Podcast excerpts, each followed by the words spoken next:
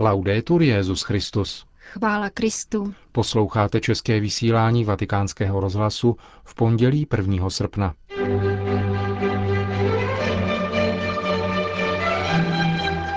Nejprve se vrátíme k sobotnímu setkání papeže Benedikta XVI. s delegací obyvatel bavorského města Traunstein.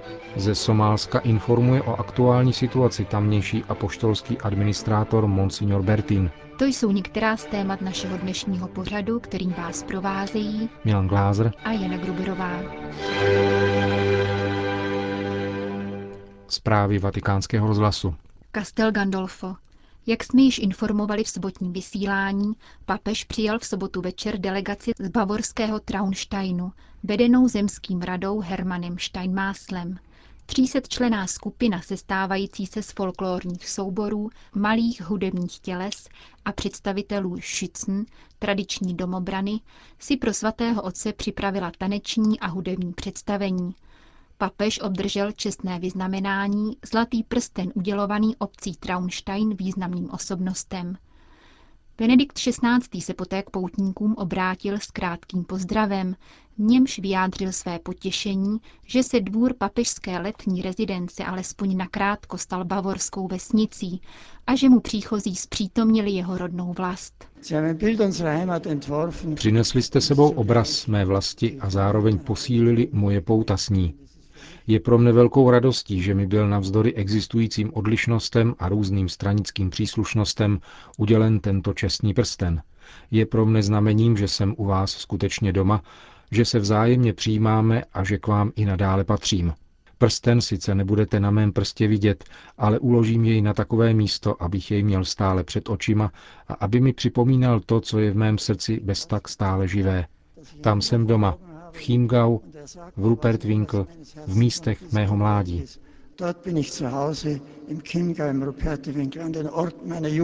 Svatý otec navázal na slova zemského rady Traunsteinského okresu, který o Bavorsku hovořil jako o Terra Benedicta v souvislosti s působením mnižských řádů, které mezi obyvatelstvo vnesly kulturu radosti a pohostinnosti. Naší vlasti požehnal již stvořitel, dal nám hory, jezera, nivy a lesy. Avšak zemí požehnanou, Terra Benedicta, se tento cený kousek země stal plně až tehdy, když se stvořitelova krása a dobro dotkly lidské víry a lidé, takto zasaženi, teprve tehdy mohli zemi dát celou její slávu a jas. Co by bylo Bavorsko bez cibulovitých věží našich kostelů, bez krásy baroka a radosti ze spásy, která z nich vyzařuje, bez naší hudby, té duchovní, která nás nechává nahlédnout do ráje, i té světské, bez kostelů, křížů na rozcestích, božích muk, by Bavorsko nebylo Bavorskem, stejně jako bez poezie, útulnosti, srdečnosti a radostnosti. Radosti, srdečnosti a dobru se však daří pouze tehdy, když je nad člověkem otevřeno nebe, poznamenal svatý otec. Nicméně každý den není slunečný, dodal. Často procházíme temnými údolími, ale můžeme obstát a zachovat si radost a lidskost, pokud nám nebe zůstává otevřeno a máme-li jistotu, že Pán nás vždy miluje, že Bůh je dobrý a že je proto správné být člověkem. Z této jistoty vyrostlo Bavorsko a aby tomu tak bylo i nadále, je důležité, abychom zůstali věřící, křesťané, katolíci, být katolíkem znamená být otevřený světu, milovat svět a věřit spolu s ním. Znamená to být tolerantní a v srdečném bratrství otevření vůči těm, kteří náleží k jednomu otci a jsou jím milováni. Nechme se proto dotýkat vírou, nechme se vést Bohem, aby vzplanula nebeská krása, díky níž je svět s veškerou svou bídou krásnější a zářivější. In allen schön und hell machen kann. Uzavřel Benedikt XVI. svou promluvu k bavorské delegaci.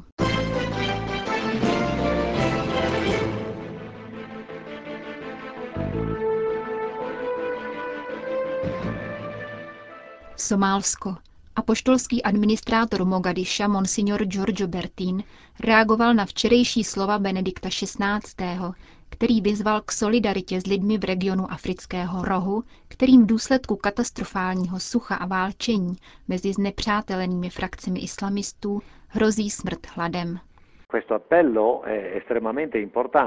Tato výzva je krajně důležitá pro oživení štědrosti lidí, kteří se nyní v západní Evropě věnují zejména myšlenkám na to, jak strávit dovolenou.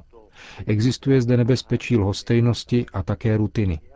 Opakoval jsem to také včera, když jsem byl na návštěvě italské vojenské lodi operující v Indickém oceánu.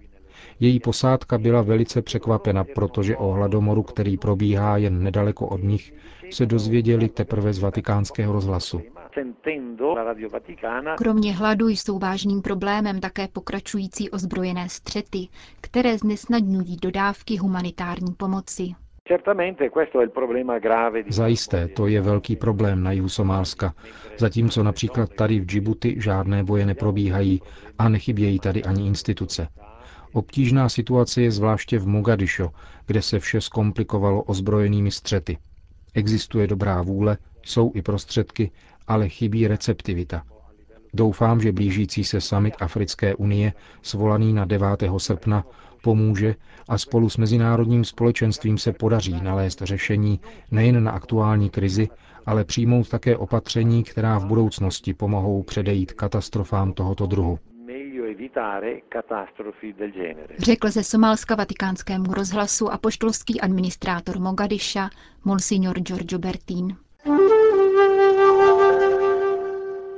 Vercelli. Dvě desetiletí svého biskupského svěcení oslavil dnes ve Vercelli kardinál státní sekretář Tarcísio Bertone. Právě v tomto piemonském městě na půl cesty mezi Milánem a Turínem se před 20 lety stal biskupem v den svátku zakladatele tamní arcidiecéze. Církev, založená velkým apoštolem a mučedníkem pro víru, svatým Eusébiem z Vercelli, který vléval do mého ducha evangelizační nadšení a inspiroval mé biskupské heslo Fidem custodire concordiam servare, opatrovat víru, sloužit svornosti, řekl kardinál Bertone. Přestože se má služba nyní dotýká celé univerzální církve, rád se vracím na toto místo ke svým počátkům, abych pánu poděkoval za milosti, kterými obdařil můj život, uvedl kardinál Bertone v závěru slavnostní bohoslužby kvůli restauračním pracím v katedrále přesunuté do baziliky svatého Ondřeje. Přislíbil také svou modlitbu za zdárný průběh Eucharistického kongresu, který Eusebiánská diecéze připravuje na září letošního roku. Svatý Eusebius z Verčeli žil na přelomu 3.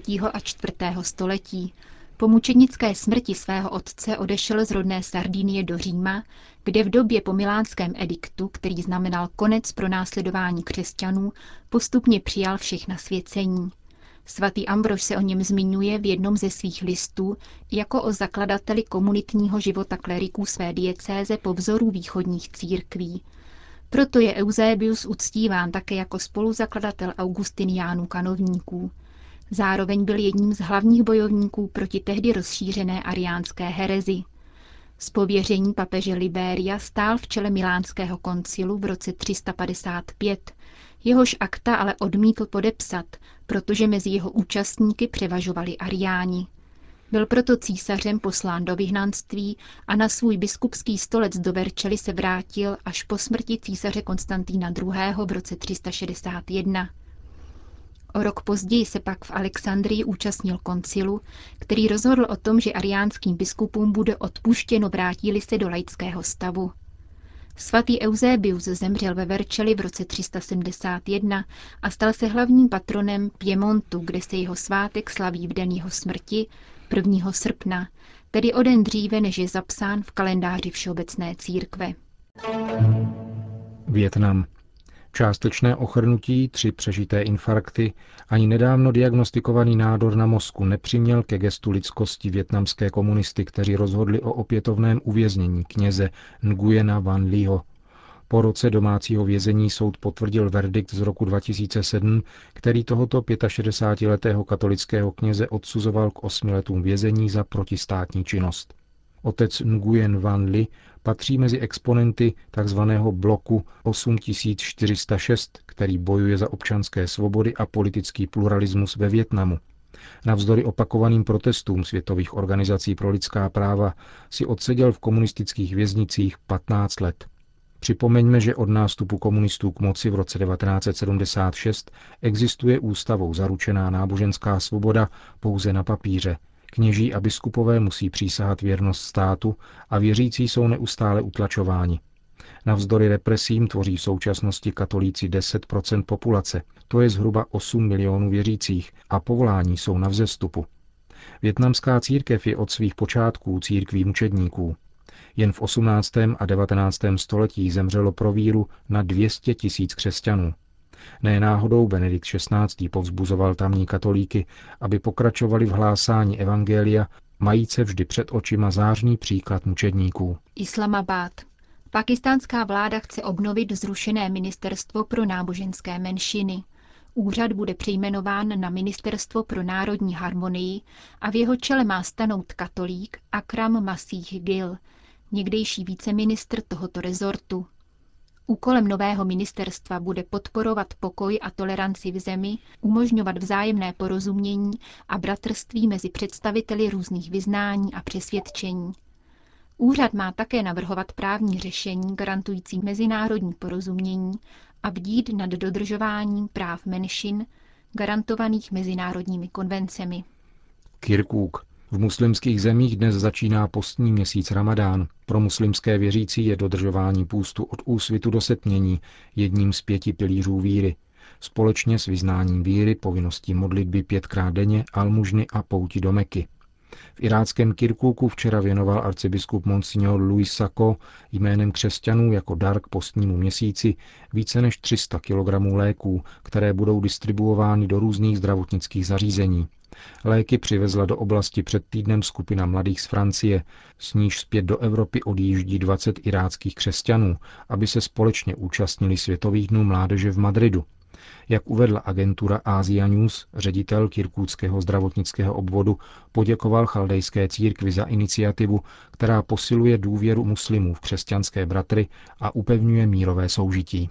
Berlín. Zatímco německý parlament diskutuje o zrovnoprávnění homosexuálních partnerství s manželstvím, z německé katolické církve vystoupilo více lidí, než jich bylo pokřtěno. Obě zprávy uvedla agentura KNA. Německá biskupská konference koncem minulého týdne zveřejnila, že v uplynulém roce církev opustilo 181 193 lidí, což je nejvyšší počet za uplynulá dvě desetiletí. Počet křtů zůstává víceméně stabilní. V loni jich bylo 170 339. Lehce se snížila návštěvnost bohoslužeb o necelé půl procenta. Katolická církev přesto nadále zůstává největší náboženskou komunitou v zemi. Německo před deseti lety uzákonilo homosexuální partnerství. Mnozí politici se nyní dožadují dalšího rozšíření práv pro tyto páry. Spolková předsedkyně strany zelených Klaudia Rotová předložila návrh zákona, který by homosexuálům zaručoval manželství se všemi právy a povinnostmi. Také berlínský starosta sociální demokrat Klaus Wowereit se staví za plné zrovnoprávnění registrovaných partnerství s manželstvím podle principu stejných práv a povinností. Další levicoví politici se dožadují práva na adopci homosexuálními páry. Právní expert parlamentní frakce unionistů CDU-CSU Norbert Geis naproti tomu zdůraznil, že plné zrovnoprávnění partnerů stejného pohlaví odporuje ústavnímu právu, v němž je zakotvena ochrana manželství a rodiny. Rovněž odmítl adopci dětí homosexuálními páry s poukazem na dobro dítěte.